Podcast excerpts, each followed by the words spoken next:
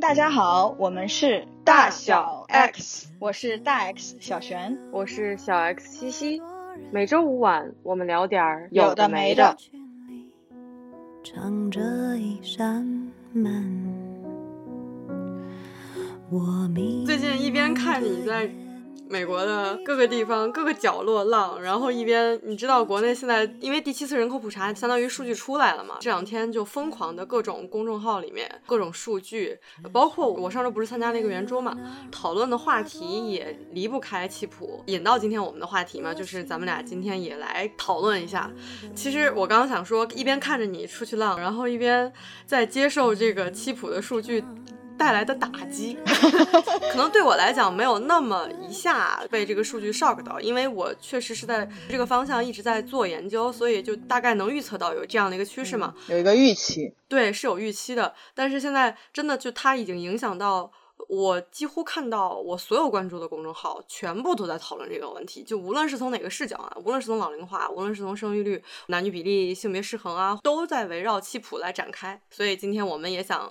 就着这个数据来聊一聊，我们两个，一个是我觉得我们两个视角可能不太一样啊，一个是我可能因为平时做老龄化的这个议题做的比较多，所以可能会有一些除了自己在个人的这个观察以外，更多是在这个跟老龄化议题相关的整个，无论是从国内的一个政策来说，还是有一些趋势也好，有一些观察也好，我可以输出一些这样的内容。那璇儿呢，可能更多基于是他个人的一些感知和观察。我自己的体验或者感受，嗯，因为我觉得其实刚刚提到的这几点也是我们平时我们自己平时瞎聊天的这种过程当中经常关注的话题，呃，所以我觉得这也是一个好的契机，我们讲一下这种不同的视角下对这个西普的这个结果有什么样的印象，或者说有什么样的感受吧，呃，insights。对你来说，在这个七普里面，你印象比较深的一些结论是什么？对我来讲啊，其实。因为我一直关注的就是老人这个群体，西普本来现在这个数据统计出来的结果和我们几年以前去看到的一个人口的一个，比如说是这种统计的情况，再加上他对趋势的预测，然后哪一部分年龄层会出现什么样的断层，其实我是有，就像刚刚说是有预期的嘛。但是实际上，其实做这个事情做太久了，就一直有一些数据是刻在脑子里的，比如说是六十五岁以上的老人。像现在统计出来啊，是将近呃，可能到二零二五年是百分之十四，这个数据大概是在二点六四亿。其实我们在一九年的时候，二点五五，那个时候我们就一直在说这个数据，二点五五亿。我从某种意义上来讲，是一个挺能影响到别人，或者是说能让别人看到，无论是活动也好，或者是说是有一些想让别人看到啊，确实是体量真的很大了，想去让别人感知到这样的事情，所以。就是对我来讲，就是七普这个数据，更多的还是老人的这个数据量，二点六四嘛。这一部分人，我们怎么样去帮他们？无论是从硬件的设施上，怎么去做社化的设计改造，然后再加上一些服务上、产品上，怎么样能够让它更好的融入到现在这个？现在我们讲可能更多是什么数字鸿沟嘛？我们去怎么去缩小这个数字鸿沟？怎么能融入到现在这个数字化的时代里面来？所以对我来说是这部分数据比较多。那对你来说呢？对我来说，其实就我自己的这个，我作为一个个体，我的生命经验来说，其实我对于呃老人这个角度，当然这是一个很大的社会的议题。我们如果在讲人口的结构或者说未来的发展趋势的时候，逃不开的一个问题。所以我肯定也是在关注。但是就我个体来讲的话，其实我对于呃，老年人群体整个这个概念其实并不是体会很深刻，我也没觉得我身边有特别，你像我们的父母其实还没有进入到那个年龄，我也没有一些其他的人需要去担心或者怎么样，所以其实我离这个群体还是比较远的，所以我其实关注更多的是。新生代就是上有老下有小，对吧？所以我这个七普，我其实看到印象最深刻的一个数据，就是现在我们的国家的平均生育率大概是在一点三左右。之前的时候，我其实一直在关注，或者说我所了解到的，我们经常在谈到人口问题的时候，讲的是，如果我们保持一个比较稳定的世代更替水平的话，需要大概的这个生育率需要在二点一左右，这是一个经常提到的一个数字。但是我们现在是一点三，就是差的很远，它还在不断的下降。在七普数据出来之后，我也看。看了一下这个数据历史上的一个情况，大概在一九七零年的时候，中国的平均的生育率大概是在五点八，是这么高的一个水平。大概到一九八零年的时候，就在一九七零到一九八零这个时期间，国家就已经在开始推一些不是这个只生一个的计划生育，是一个相对紧缩的计划生育。然后就在这十年的时间里，就已经把生育率降到了大概二点二、二点三这样的一个水平，是已经接近了那个稳定的二点一的那个数字。那在一九八零年的时候，国家又推了这个。就是一个家庭只生一个孩子的这个计划生育的这个政策，并且一直推行了三十多年，一直到二零一三年才开放了二胎嘛。那随着这个政策的推行，其实在我看了一下，在二零零零年的时候的那一次人口普查，其实统计出来的数据，生育率已经低到一点二二了。但是那个时候，整个的人口或者说计划生育的部门就觉得它中间有很多这种漏报啊，当时其实统计不够精确嘛。估计说可能生育率在大概一点五到一点八左右，大概是这样的一个水平。那其实已经很低了，在其他的发达国家，当生育率低到一点五左右的时候，就已经会开始大力的鼓励生育这件事情了。但是我们国家是从二零零零年往后又过了十三年，二零一三年才开始开放二胎，然后想要把这个。生育率给提上来，那到现在我们这个今年的这个数据出来，生育率是一点三，并且还是在一个下降的水平。就是你这个一点三，其实还包括了开放二胎，又带来了一波生育潮，然后才是一个一点三的水平。我觉得这一件事情是我看到的一个，就是很直观又很震撼的这样的一个数字吧。就是其实这已经是一个非常非常。低的一个水平了，你可以看到我们国家的那个人口结构啊，呈现一个锥子，越来越多的人口是往上走，往对往高龄处的那个方向去走的，然后新生代是越来越少的。我当然，我从国家或者政策的角度，我并没有很多的去关注这个。我作为一个个体，我其实是有很多感受的，就是呃，我觉得待会儿我们可以聊一下，比如说涉及到一个社会的这种平衡和稳定，它就有一个其实是新生代或者说适龄的。呃，劳动人口是在养着老年人，基本上整个社会是这样运转的。但是在这样的一个结构失衡的情况下，那其实它会出现问题。所以我从个人的角度都会有一些 concern，又从这个生育率上看不到好转的迹象，就感觉可能是一个越来越差的这样的一个趋势。所以这一点上，我的感受就比较多。对，再加上现在这个性别的问题，其实就是男女比例的这个情况也很让人担心。尤其是像我这种大龄单身女生，依然找不到对象，来自各方的压力，对吧？其实我觉得这是另一个话题，我觉得我们可以再单开一期聊一聊这个关于性别的比例，包括你刚刚所谓的就是寻找伴侣的这样的一个话题。其实这背后还是有很多事情可以聊的。但是关于性别失衡这个，我其实我觉得可以补一点，就是现在我们是西普的结论是，整个我们所有人口当中，男性是比女性要多出三千五百万人来的。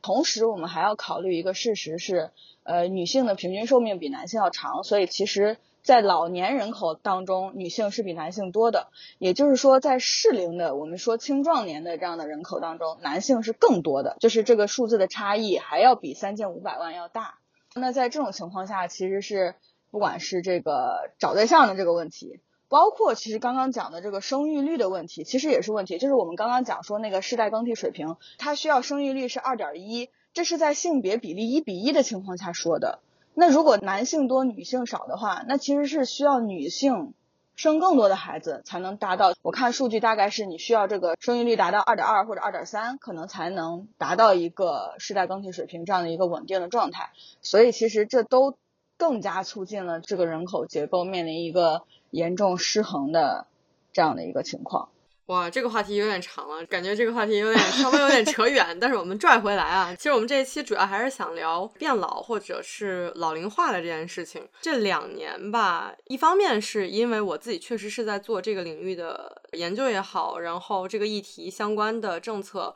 研究，然后行动的一些推动，见的老人也比较多。但实际上，就是抛开我真正。在做我的这个本职工作之外，我去看到的，就是真正，比如说我在北京感受到的，确确实实，整个城市里面感觉看到老人的频率太高了，就是已经高到我觉得我无论什么时间，就是不是工作日啊，是不是上班的上下高峰，我通常在这个之前，我会以为老人出门是有一个。呃，比如说他们会起很早，早起买菜啊，或者就是有一些他对他们生活习惯的认知，或者是说有一些固有的一些思想吧。但现在我会发现，无论在什么地方，无论在什么时间，然后都能看到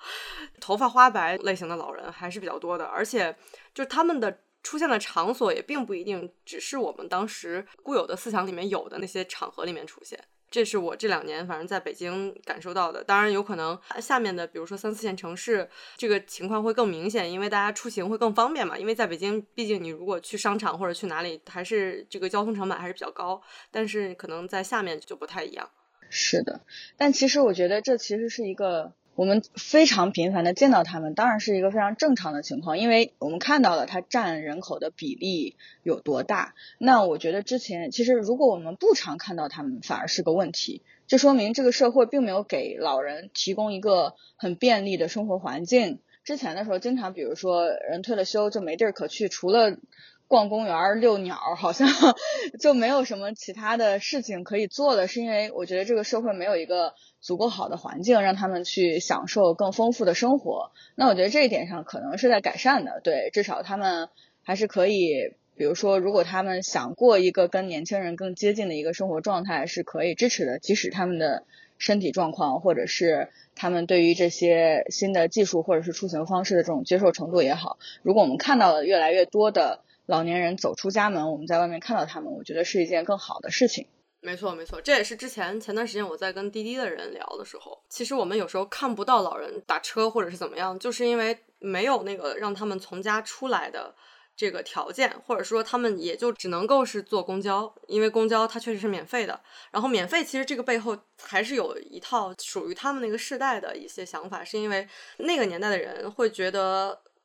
国家提供福利或者国家提供一些这种免费的东西是应该的，或者是说这属于他们应该退休以后享受到的，包含在这个里面之内的。所以我可能就是前段时间做的一些项目或者研究里面看到的，就比如说，如果这一部分老人是五零年以前生的人，经历过建国啊，或者是那个时候早年间很早一些经过革命的那些人，他们会知道，比如说共和国。建立的不易，他们会感恩现在已经生活变得那么好了，所以就是比如说真的有这种便利性的服务，像是免费的公交、助残就医的卡呀什么的，就他们会非常感恩。但相反，对于这种比如说后来经历文革，就是那个阶段，可能现在还是初老的一些老人啊，稍微年轻一点，可能七十岁左右，或者说七十岁上下的这些老人，他们真的是会觉得。我当时就是被文革耽误了很多，比如说自己可能学业、个人的发展，对个人的发展，所以是觉得国家应该为他买单的。所以这也是我们当时在发现的时候，这是不同世代之间，因为经历了一些很大的这种历史事件，所以对他们来说是有一些扎根在心里的，对于国家也好，对于这种社会的一些想法，所以他们会对，比如说现在养老这件事情上，到底谁？给他们买服务也好，或者是说提供什么样的产品，或者提供什么样的技术，他们是有不同的偏好的。这个好有趣哦，我之前没有了解过这种不同的时代的人，他其实经历的历史事件会很大程度上影响到他进入老年生活之后的一些心态，或者说对于养老这件事情不同的理解。我觉得这还是一个挺有趣的一个角度。之前的时候，其实我对于这种不同代际之间。呃，我更多的理解或者说想法是说，一个是经历的这种物质生活或者是精神生活变化很大。我们就从国内的，比如说从五零年代生人到七零年代生人，到比如说八零九零年代生人，在我们的这种青少年或者青壮年时期经历的这种整个社会的环境是特别不一样的，因为中国在这几十年中发展的太快了，变化太多了。我是觉得在就是这种。成长环境或者说人生的这种经历，会给自己的养老带来不同的想法或者体验嘛，心态上也会很不一样。我就觉得，比如说更老一代的人，可能更具有那种吃苦精神、节俭的那种意识。但是，比如说我们去想象，如果我们这代人到老了之后，估计也是那种 吃喝玩乐。我在想，以后我会变成一个那种时髦老太太的 那种感觉。对我就会觉得我们的不同的成长环境会给这种不同代际之间的人带来这种影响。然后我从我自己作为个体，就是你刚刚其实讲了很多很有意思的，就是你的研究的这样的一个观察。我想我讲一下我。对自己，就是从我个体的这种经验当中，我可能会有一些担忧吧，就是也不是担忧，就是对这种变化可能有一些未知，我也不知道该怎么去应对。就一个是说所谓的国家的人口结构的变化，变成了就我对于传统的，因为比如说我们爸妈或者是之前的我们对于整个人生的感觉，就是我们先上学，对吧？然后就上班，上完班之后退休，我们有养老金可以领。基本上人生就是这样划分的。那对于我们到老了之后，我不知道我是否可以领到养老金。对，我不知道是否可以 还可以信任养老这个所谓的就是从 financial 的角度啊，这个养老的这个体系，如果我我自己不去主动产生收入的话，有没有可能继续很好的生存？这件事情首先我不知道。然后其次还有一点感受就是，随着我们。人的平均寿命越来越长，那目前的话，其实我们大概的退休年龄，现在国内是多少？我不知道。比如说美国这边可能六十五岁左右退休，那其实就我们这代的来说，很有可能是会活到九十五岁的。我觉得这是一个很正常的预测。那也就是说，退休之后还有三十年的时间。我现在才三十岁，就是相当于是我退休之后还有一个这么长的人生阶段要过。那我该如何去规划这个时间？而且那个时候我已经步入一个老年的状态了，该怎么去？规划那个时候的时间要做什么？怎么还能让自己的人生产生价值？对，就是我其实还挺困惑的，就是关于这一点。待会儿我们可以聊这个问题啊。就是美国这边可能这个现象比中国来的要早一点，所以我也看到了一些不同的情况。但至少我从了个体的一个角度，我自己作为一个个人，我去想说，我如果六十五岁，哪怕以后肯定还会延迟，比如说七十岁、七十五岁。退休之后，那还是 还有几十年的时间，就是这是一个什么样的一个状况？其实我是比较未知的这样的一种情况，所以我作为个体主要是这两点。明白？哎，我其实可以稍微解答一点点，但。不一定全啊，就是从我个人了解到的情况，一些信息可以给你传递一下。第一啊，就是像比如说你所担心的，就是这种后面我们到我们老的时候有没有可能会没有养老金，就是国家这种持续性的社会福利的养老金有没有？是有一种补充，是来自于商业保险。商业保险现在国家在慢慢的推，就是这部分也是去鼓励更多，或者是说作为这种社会性福利的这个养老金的补充，会能让你更好的去在老年的那个阶段享受到，比如说你日常的这种需要还是要能保证的，这是其中之一。关于你的养老金和保险，就是商业保险的这部分。再就是说，你觉得六十五岁退休以后，后面的三十年该怎么办？现在在国内看到的一个趋势啊，至少是从北上广深开始往下推，鼓励这些退休的老人会再就业。这个再就业指的是他们可能发挥余热，但并不一定真正是在纯，比如说我们要去上班一样的这种付出脑力劳动的这样的工作。他们可能比如说是去做一些地铁或者是公交或者什么的这种志愿者。更多是比如说倒班制啊，或者是怎么样，是有一些 workload 更小一点，但是也能让他们就有一些小的圈子，然后让他们发挥一些社会价值这种方面的行动，我觉得现在还是有在鼓励、在推广的。再加上确实现在，比如说你说从六十五岁退休以后，然后到九十五岁是一个三十年的这个过程，实际上其实我不太确定美国现在是什么样的情况啊，在国内。现在在老年或者银发经济这个市场里面，大家都在探索高龄群体或者是说银发群体里面他们的各方面需求，无论是从他的健康管理、安全啊，比如说是一些像是他们就因为老人最容易发生的是跌倒的这个安全事故嘛，因为摔跤这个事情，其实我觉得国内现在有很多探索是关于怎么能够防止老人跌倒，就是在这方面其实。像是这种安全类的、健康类的，还有老人，比如说其他的需求，比如说社交娱乐。甚至啊，最近我都在听到有有要做老年人的那种 dating app，我当时就嗯，对，我觉得这个需求洞察的很好啊。你想，老年人那么多的时间，其实还蛮需要陪伴的。那在比如说如果没有伴侣，或者说失去了伴侣的情况下，我觉得这个需求市场是不是还应该挺大的？我第一次听说啊，但我一听上去，我的直觉是感觉，哎，这个非常 make sense。对，而且包括是说，我们前两天还在探讨。老人，尤其是和他陪伴，或者是说，因为有可能很多老人老伴儿，要么就是因为病症，或者是因为自然老化去世嘛。他身边照顾他的人，有可能不是他的子女，有可能是他的护工或者怎么样，很容易产生感情，这是正常的事情，对吧？因为他的生命里面，在那个阶段就孤独感很明显，那他有人陪伴的情况下，能解决他这种情感陪护的需求的，那只有这个人。他必须要接受自己的内心嘛，所以这方面我们当时也在探讨，是不是也有可以挖掘的需求，所以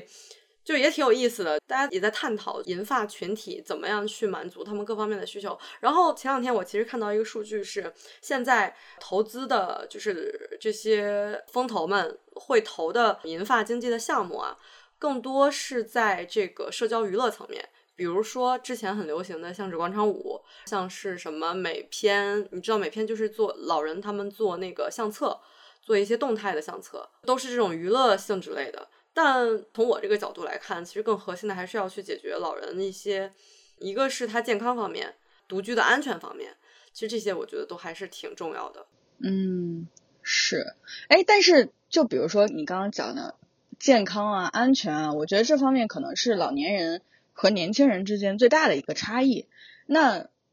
这个阶段的到来是不是在逐渐的变晚？我的直觉是这样啊，就是我们所谓真正进入一个老年的身体状态这样的一个，因为其实我在美国这边就看到，就比如说六十五岁、七十岁，你可以看上去不是那种很老的状态，而且你甚至还可以很精神的去工作或者去做自己想做的事情或者出去玩等等，但是好像在国内七十岁就是真的 literally 老人。叭一个标签就打上去了，这种感觉，我觉得这是我看到的其中一个区别啊，就是我觉得在保持自己的健康以及这种精神状态的角度，是在不断往后推迟的，真正的变老的这个状态。这一点上，其实我可以补充一点我的洞察，可能会反驳你的一些，可以拿一些事实的数据跟你说吧。在国内，你所看到的，比如说七十岁真正是到那种老态龙钟的状态的人，你可能观察到的是。他是有一定的生活的区域，或者是说他是有一定的，比如说他退休以前的职业会影响他那个时候的状态。因为像我，比如说接触到的很多，我举个例子啊，我在清华里面看到的这些退休的老教授们，大多数这些，比如说中午我在食堂里面见到的这些头发花白老教授们，大多数可能都是八十岁左右，但他们依然保持在独立去吃饭，独立去做一些事情。再加上，要么有可能就是两个老伴儿，就他们俩一起啊，或者就是自己一个人。你的标签从我的角度来看，可能会打得太直接了，就是因为对我来说，因为之前可能是因为受教育程度也比较高，然后再加上因为读了很多书，或许啊，我猜就是读了很多书，然后要么就是因为他教书，或者是说在做脑力运动做的比较多，所以他看上去没有那么老，就是因为他保持了他的这种精神上的一种。就是满足感也好，或者是说他真正脑力活动会能让他保持年轻，这也是其中一个因素吧。以及他们的经济水平其实也相对算比较好的了，有条件保持健康。对，一个是经济收入水平，再加上比如说他们跟子女之间的关系，或者是说居住关系也好，因为像是比如说这些老师们，他们平时还是要跟年轻人接触的嘛，对吧？就比如说他是有学生的。它是有这种复杂的社会关系的，所以其实你对老人用年龄去划分他们有一些标签，其实这种事情对我们来说是非常粗糙的一一个划分。对对对对对，我完全理解你的意思。要是这么说的话，其实可能我对美国的观察也是非常 biased，因为 我其实到目前为止就是在一个 college town 住了两年。那其实我所在的地方也是平均教育水平很高，然后有很多都是可能学校退休的人，类似这种人群，其实可能跟你在清华里观察到的那种状态是类似的。所以可能我会有一种错觉，就是这边的老年人可能健康程度更好，但实际上我只观察到了很小的一个人群，呃，有可能是这样的。对，这也是其实我觉得像你刚刚说的这部分嘛，这可以放大了讲，就是我这几年，尤其是在回国以后，在做 UX 这个过程当中，会慢慢培养自己的，就是不去很快的 draw conclusion，因为你所观察到的那些人，或者是那些用户也好，或者是那部分群体也好，你去给他下的定义，可能只限于你观察到的、你所了解的那部分。很小的样本，对，还有更庞大的去跟这个老人认识，或者去跟这个人认识，你不知道他之前经历的事情是什么，你很难去根据他之前的这些经历去总结他现在为什么会有这样的行为出现。回到我们再说老人这个问题上，像比如说对这个养老的这个观念上啊，比如说国内其实推行了一个九零七三，是九十是在居家的这个环境里面，七是社区嘛，三是机构。我们去了解到的很多，其实老人，尤其是现在已经处于这个老龄化阶段，六十五以上的这部分老人，更多他们更希望自己在家，而不是去到机构里面，因为去到机构里面是有一种被 abandon 的一个状态，在他们的心态上是的。但其实我们往后去想一想，比如说我们真正去规划到十年以后的，或者是说像六零后、七零后老的那个阶段。他们可能或许就接受了我是在机构或者养老院，或者是结合的模式，比如说是我就在社区一个提供的床位里面，我不在自己家也 OK 啊，因为那个社区里面也挺好的，各种服务呼朋唤友的也能接受。对我爸妈就经常说，他们以后老了之后要去养老机构。当然，我觉得他可能是不给我压力或者怎么样，但至少他们是很接受这种状态的。这其实是一个趋势的。现在的很多老人会更希望在自己家里面解决养老的问题，但这就是一个很大的社会问题，就是现在在家里面不具备他们能够在家里面养老的条件，因为无论从家里面各种各样硬件的设计，还有相配套的，比如说老化以后能提供的一些服务，现在更多是社区来帮他们去做，提供一些上门的，比如说洗澡啊、送餐啊这种基础的。从我的角度来看，还是很基础。我是觉得丝毫没有满足老人各方面的需求，只是满足生活层面上的。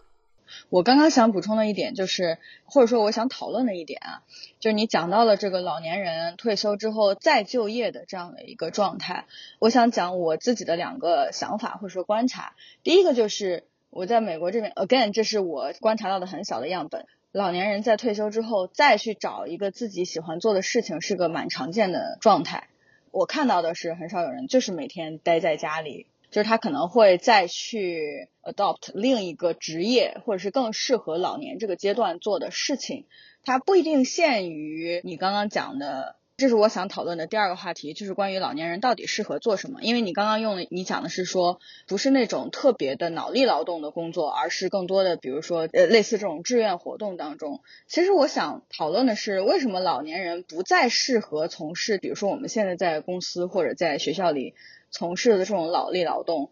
就是我想知道这个原因是什么，因为在我的这种理解当中，老年人可能反应慢一点，但是他们不是应该充满智慧吗？这可能也只是我的想象啊。就是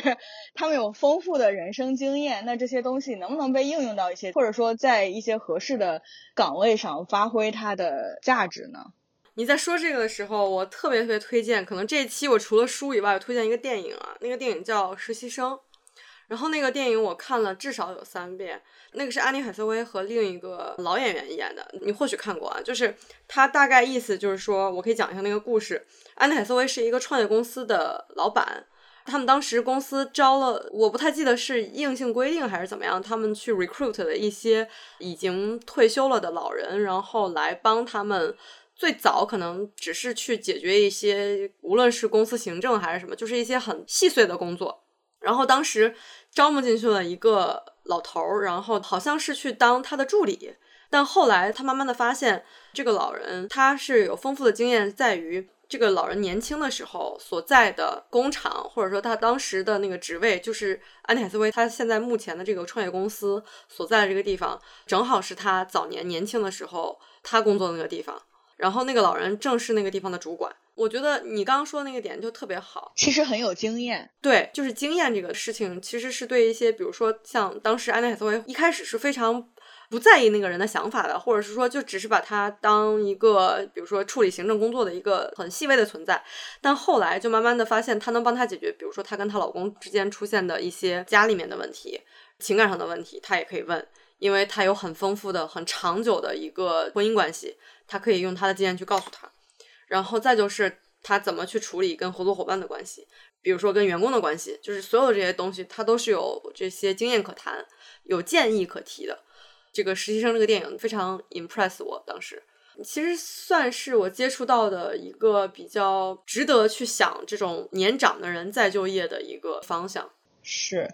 因为我就在想说，这其实可能在国内这件事情更明显，就是人们对于人才这件事情的定义好像越来年龄越来越小。你知道，尤其是现在，比如说大城市里的一些高新企业啊等等，我互联网三十五岁，对，三十五岁，对吧？就是，但是我就在想，比如说，我们先不说老年人，就四十五岁、五十五岁这样的人才，其实是有非常多的经验，哪怕是。他并不是说一上来他就学了现在最新的这些技术，但首先学习能力肯定是有的，其次他们有处理过各种不同的系统或者不同的问题的这样的经验，我觉得他们是很宝贵的。那用在老人的身上，甚至他们可能经历过，就像我们刚刚提到的，比如他们经历过不同的社会的变迁，怎么在不同的压力状态下去处理各种不同的事情，我觉得这其实都是很宝贵的。经验或者人生经历，它是可以影响到你平时处理工作当中的一些事情啊等等。但是好像现在的一个舆论也好，或者说文化也好，就好像哦，你年龄大了，好像就失去社会价值了。所以这是让我很困惑的一点。那这么多年这个积累难道是没有用的吗？我觉得他们是很有价值的。其实，在美国这边，当然，尤其是一些科技公司也是很喜欢招年轻人。但我们仍旧可以看到，就比如说我实习的时候，看到很多至少中年甚至老年，就比如说五六十岁，类似这样还在工作的人，甚至可能不一定是特别高的职位，他可能在一个举个例子，比如说在一个 engineer 的一个岗位上做了三十年。这也是一个很常见的一个现象，那他就有丰富的处理各种情况的经验，哪怕是比如说他开始工作的时候，Python 还没有被发明呢，但是他可以学这些新的语言，对吧？但那些经验是你如果没有时间的积累是买不来的。所以其实我觉得，至少我看到这两边的一个区别是，我觉得美国这边还是比较 value 这些 senior 的人的价值的，这些经验，这些他经历过的事情是有被看到的，这个价值是有被看到的。对，我还想补充，其实这算是我之前在美国的时候的一个观察，就是比如说我们去一些 shopping mall 或者是超市的时候，看到其实有很多售货员或者是说那种 sales，其实很多是年龄比较大的，可能是六十多岁。七十岁左右吧，可能再往上，我是觉得他们可能体力上受不了，或者是说他们可能当班的时间和我去的时间不太一样，也有可能啊，我不去做这种结论。我是觉得像美国会提供这样更多的这种工作机会。他是有这样的职位去 open 给这种年龄比较大的人，而不是就是看你，比如说你已经退休了，就直接 pass 掉你，然后让你就直接在家待着，要么就是有一种退休了就在家好好修身养性，享受退休生活，就这种状态。其实美国社会是没有特别去，也不能讲叫不鼓励，但是不会强制性要求你这样，对吧？然后现在其实我所观察到的吧。比如说，国内其实有很多人是在退休这个时间点开始就有一种 fully relaxed，就是有一种啊，我好不容易为 为国家或者是说为 有一种我的工作终于结束了，对我为国 什么青春付出了这么久，然后工作付出了那么多年的心血和汗水，我就应该享受退休之后带来的这种又不上班，然后还白拿钱。就感觉先先得爽几年，是吧？就是其实我觉得这个从我们研究的角度来说，这部分人是很 make sense 的，因为他们确实是因为刚从工作岗位上下来，是有这种想要放松下来的这种心态，而且对于他们来说，身体状态是也 OK 的嘛，所以他们其实可以拿这种，比如说刚退休下来的钱，一些财富的积累去做一些，比如说可以出行啊，可以旅游啊，就是有这种各方面需求的，可能也就是五到十年的时间，然后再往后，他们其实是有。一些限制因素的，比如说他们要替孩子看小孩儿，要么就是会去处理一些，比如说他上一代的这种身体健康的问题。所以其实对他们来讲，中间的刚退休那几年，其实确实是一个需要释放自己的一个时间。哎，那我可以讲一个，就从你刚刚讲的我自己的一个想法或者说理解，这也是我从我待会儿要推荐这本书里看来的，就是你刚刚讲说，在刚刚从工作岗位上下来的时候，是很有那种想要放松、想要休假、想要出去玩的冲动或者说欲望的。那以前的时候，其实，在人的平均寿命比较短的时候。是几乎简单粗暴的，像我刚刚讲的，你先上学，再上班，再退休，就是这样大的三个阶段。然后那，未来可能会出现一个可能性是，把人生分成多段，每一段可能都可以经历这样的一个循环。就比如说你接受教育，然后去根据你接受到的教育，包括你平时自己的学习，然后去工作，然后可能休息一段时间，然后你可以再去上一个学，或者是再去接受一种什么样的培训，然后可能再开启一段新的。不管是类似的职业还是新的不同的职业，然后再工作一段时间，可以再休息一段时间。尤其是像我们刚刚讨论的，如果有开放更多的，或者说这个社会发展出来更多适合老年阶段的工作的话，那其实你的人生是可以被拆成更多段，然后每一段都有这样的一个 cycle 的，不需要你整个人生就是这样一个 cycle。那你这样的话，比如说你过了那个上班的阶段，你就回不到那个阶段了。但是如果你把它分成多段的话，比如说你上一个 cycle 的经历又可以去促进或者帮助你下一个 cycle 怎么样更好的去发展自己，或者说享受自己想要实现的那种生活方式或者状态，我觉得这可能是一个更我不知道该怎么描述，但至少从我个人来讲，我会更期待这样的人生状态。并不是说哦，我就是到了一个年龄上班了，然后再到一个年龄退休了，然后 that's it，而是说我可以不断的去分阶段的发展自己。你一旦把自己框在大的这种阶段里啊，你每个阶段都太长了。就像我刚刚讲的，一想说退休之后有三十年，有点绝望。对对对对对，就是没错，exactly 就是这个词，我就觉得有点绝望。这是。或者说太难想象了，因为这个时间维度太长，这就有点不知道该如何想象这三十年该怎么做。但比如说，如果整个一个 cycle 就是一个十年、二十年的这样的一个时间，比如上几年学，然后工作个十年、十五年之类的，然后休息几年，然后再来一轮，再来一轮，类似这样的，我会觉得哦，这样我比较容易想象，我也比较容易去思考或者规划说，哦，我这一个 cycle 想要怎么过。我觉得这种还是挺有想象空间的，我也觉得至少对我来说是一个更理想的状态。我想补充一个案例吧，其实我我妈最近在我这儿，她为什么在我这儿？是因为有人想要在她退休以后聘请她，然后我当时就还是有一点，也不能叫惊讶吧，确实是有一种，哎，确实是有人发现了她在退休年纪之后有一种发光发热的可能。或者是说，因为去聘请他的那个人我是认识的，然后我大概是知道为什么聘请他，他很珍视我妈之前他是在一个什么样的背景里面，什么样的工作环境里面，是接触过什么样的人，所以他后面的这些时间，有可能这些经历会对他后面的这个工作是有一个推动的作用，所以才会想说请他去帮忙，然后我就会觉得，哦，这个感觉还是挺好的，至少有一种。我又被人看到，然后又被人看到，是说，哎，我对这个至少对聘请我的人来说，我是有价值的。可能对他来说，心态上也会有不一样。但我这个还没有具体跟我妈聊。但我觉得这个 case 是一个比较让我非常直接的真实的就在眼前的例子。对，好棒。是的，是的。这可能会有点跳脱这个话题。在你刚刚说到多阶段的人生的时候。然后我想到了一个问题是，就因为我们的 lifelong journey 会变得巨长无比，现在有可能，比如说是一百岁的一个周期，我们可能再退回到我们提纲里面，关于婚姻的部分，可能会有一些讨论，是关于一夫一妻制，没错，你是不是要选择，比如说在大家所认为的你的生理年纪到了一定阶段的时候去。呃，我我不能讲叫这么一次性嫁掉，或者是怎么样，就是去把婚姻这个问题放在这个阶段，还是是说，这可能中间有很多很多问题，比如说你能不能接受有人离过婚，或者是说你能不能接受自己离婚，然后你能不能接受你一开始第一个找的对象可能没有那么 match，然后后面有可能你要在探索的过程当中去发现更合适的人，然后这一系列的问题，我觉得都在这个。你活的时间更长，这个老龄化的这个议题下面的，所以我甚至是觉得这个话题我们也可以聊好久好久。哇，关于这个我有好多好多话想说，我们单开一期吧。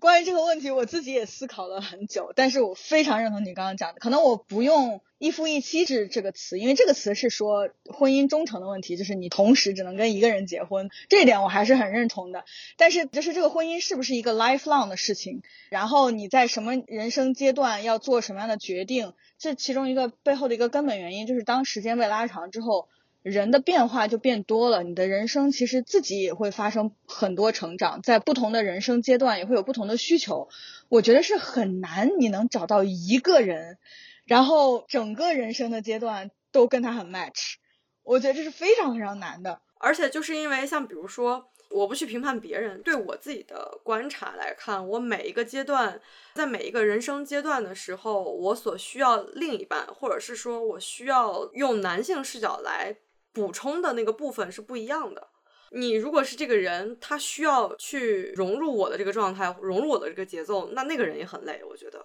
如果他可以一直长期持续跟我在同一个，我甚至觉得这个 timing 都不一定是一样的，那我就没有必要要求对方也要在我的这个节奏里面。所以，其实我甚至是觉得，我每一个阶段可能对于另一半的这个期待不一样，那我就不再去这个压力不再强加给一个人。关于这个方向的思考啊，其实是从包括对于整个婚姻制度到底是怎么回事儿。那在现在的这种社会状况下，会不会有新的这种，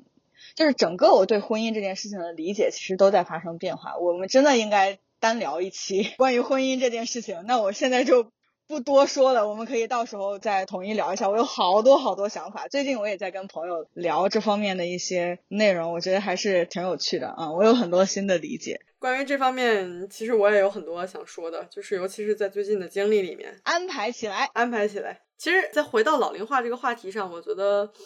对我来说，可能我所看到的，或者是说我所了解到的情况还有很多。但我觉得我们这一期节目可能就是装不下了。对，鉴于大家收听的感受来说，我们不再往后拓展了。对，然后我是觉得我们可以留下一些问题给大家思考也好。我觉得我们每个人对老龄化这个事情都有不同的视角的看法，听众们也能够带入进来。然后就到了我们今天的荐书环节。我先讲一下，就是就像最开始我们说的，我其实个人对这方面并没有一个特别系统性的、体系性的。了解或者是学习，哎，那我问一下，今天你的收获大吗？哦今天还是了解到了很多新的信息的。对于这件事情，怎么样去体系性的进行理解，包括现在的发展状况到底是一个什么样的状态，我可能是有很多 bias 在里面的。如果想要很全面的了解这个问题，肯定是需要去做大量的 research，或者至少是学习阅读。可能是因为我自己还是生命阶段还没有到那个时候。所以我的了解不够多，但是我觉得你从专业的角度还是补充了很多非常有意思的角度，我觉得信息量很大。这期 其实我觉得我们一直没有聊一些比较 tough 的问题。第一个是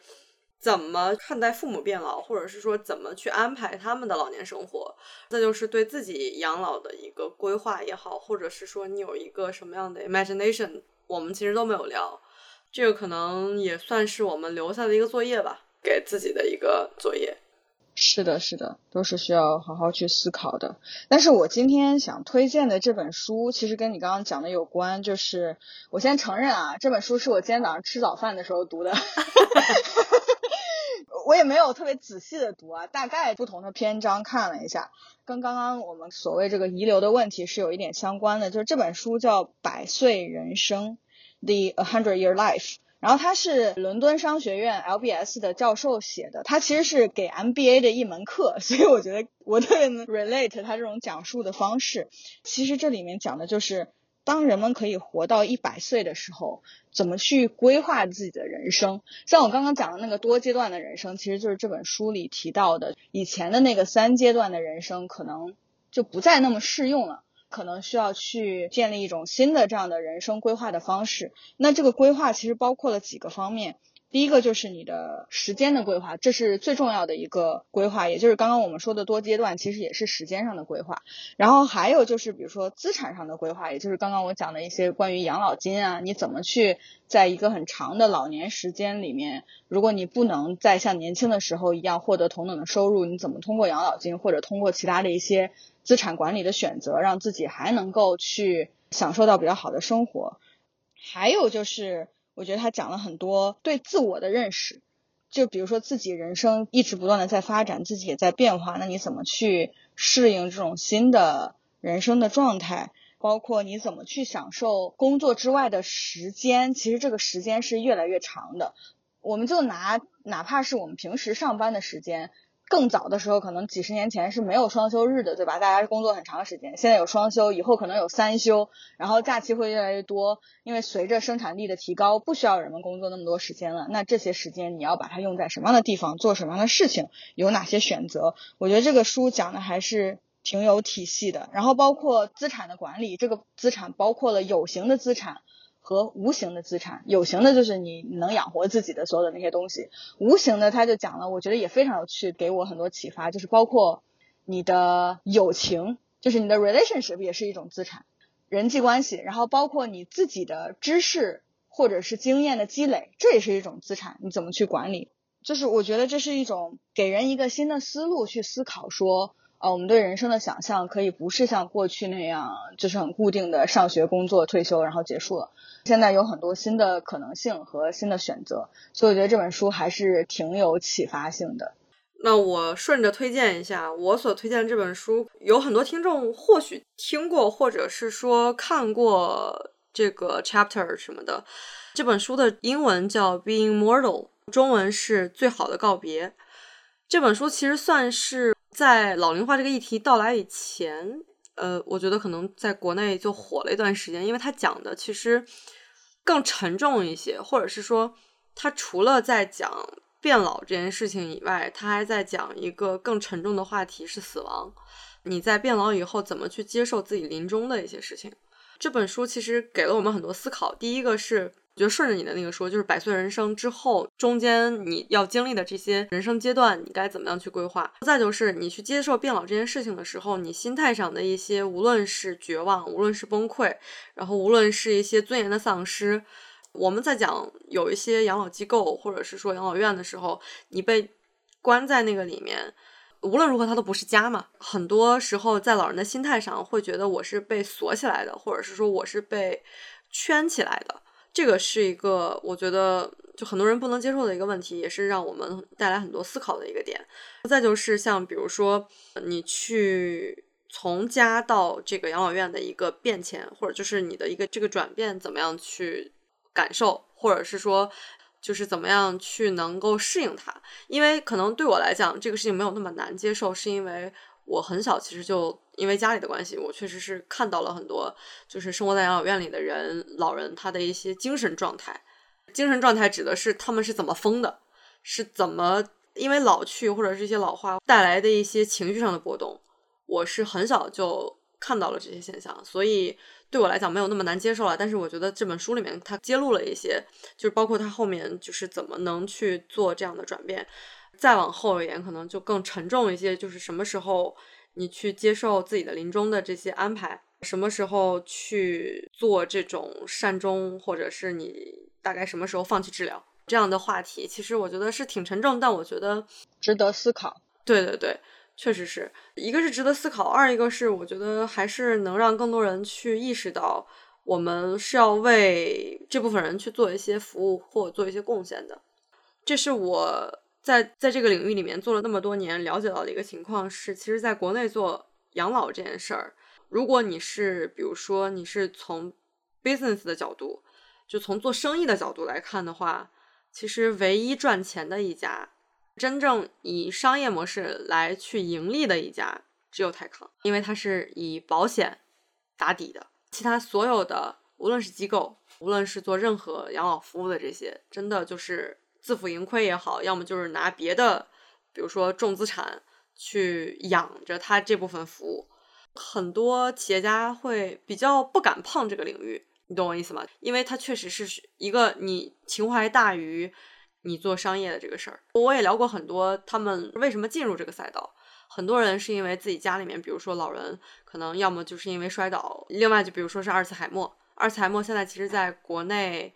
这个数量大概是一千万的一个量级，没有那么严重啊。但是听起来，因为阿尔茨海默是一个比较难控制的一个病，或者是说像这些老人很容易走丢，就可能比你摔一跤还可控的范围内。我觉得走丢这个事情是真的很容易让家人崩溃的。对，就感觉更多的其实是出于一种社会责任感，在做这样的一些事情。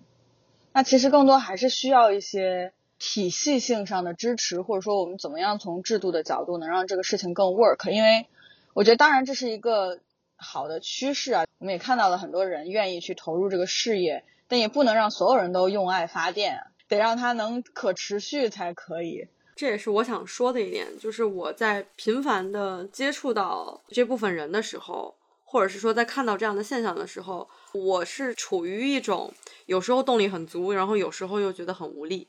就有一种非常撕扯的状态。有时候你会看到，哎，确实还有很多人跟你一起，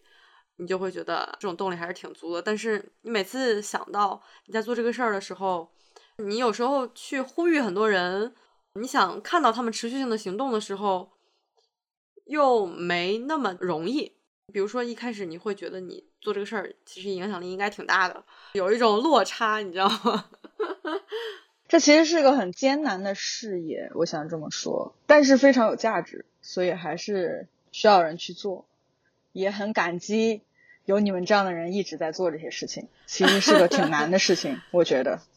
我觉得就是像你刚刚说的那个词，就是用爱发电嘛。我感觉我身边在做这个领域的人，更大一部分出于自己的背景，或者是他自己家里面出现过一些什么样的情况，要么就真的是出于这种企业的责任也好，或者是想要反哺社会，确实是有这样的情怀。让我突然想到，会不会就是未来会有一种，我不知道这是不是一个更理想的情况，我听上去是更合理的情况，就是有一种。社会养老的，就是现在其实大部分养老的压力，我们不是说金钱上，而是说真正的，比如说照顾老人，类似这种，还是更多的都是家庭的责任嘛。但是我们几千年前就有这个老吾老以及人之老，这会不会是一个更理想的状况？其实是一个社会共同的责任，不是说它只是落在一个家庭的身上，而是说这个社会有一个更完善的体系，能够去支撑所有人的这种老年的生活。这可能是一个未来的发展趋势，希望是这样吧。我希望是这样。有时候我自己也会很难过，做这个议题的时候，你会时不时的就会陷入到一个低谷，因为你会觉得你也不知道接下来该怎么办了，因为就是你会觉得你能影响的事情其实很少。但我觉得这就是一个需要，也许可能很难，就是说你一个人或者一个机构能产生很大的改变或者怎么样，但是有很多人一起做这个事情。它是一个慢慢的从各个方面去渗透，然后去提升这个方面的一个过程吧。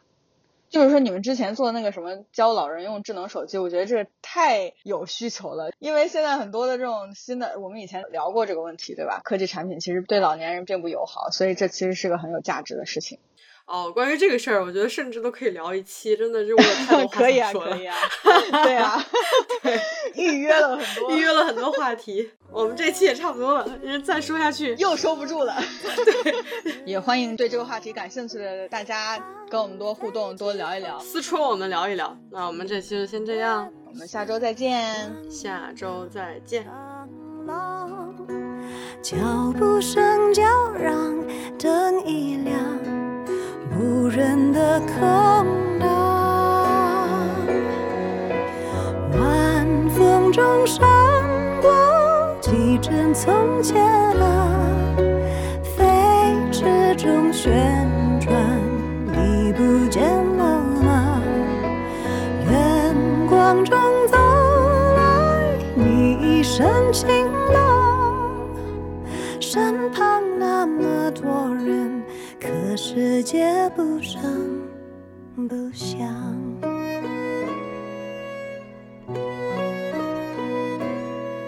这世界有那么多人，多幸运，我有个我们，这悠长命运中的